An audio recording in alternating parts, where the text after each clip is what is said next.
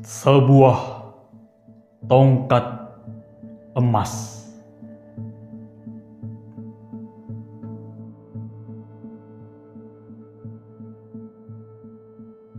Sebuah tongkat emas yang kini lepas dari jari-jari mungil yang malang, yang terbang menembus pekat temaram yang remuk dari hati putih si bajingan yang hidup menanggung luka perih menggerogoti kulitnya.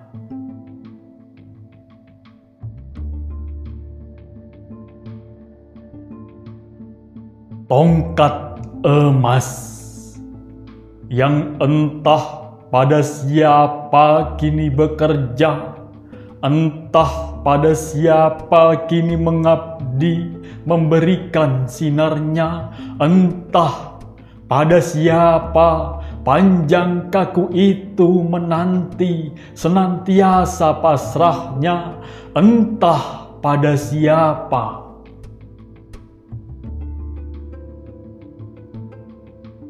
Tongkat emas yang tenggelam di pusat huru hara, melayang tanpa jejak, tanpa sayap, tanpa asap, terhapus masa, tumpah darah terbaur jadi merah muda tanpa sececer pun yang mampu dicari dan disatukan kembali.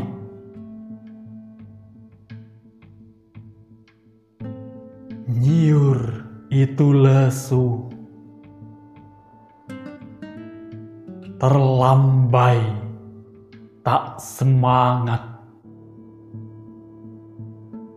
Ombak menggulung lirih, hilang buih, angin tanpa deru, membisik sumbat, senyum sembab tanpa tawa.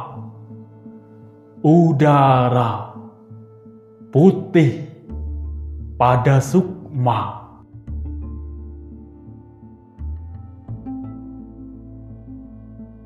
Semarang, 17 Maret 2010 Dalam buku puisi-puisi pilihan satu dasawarsa Dampamu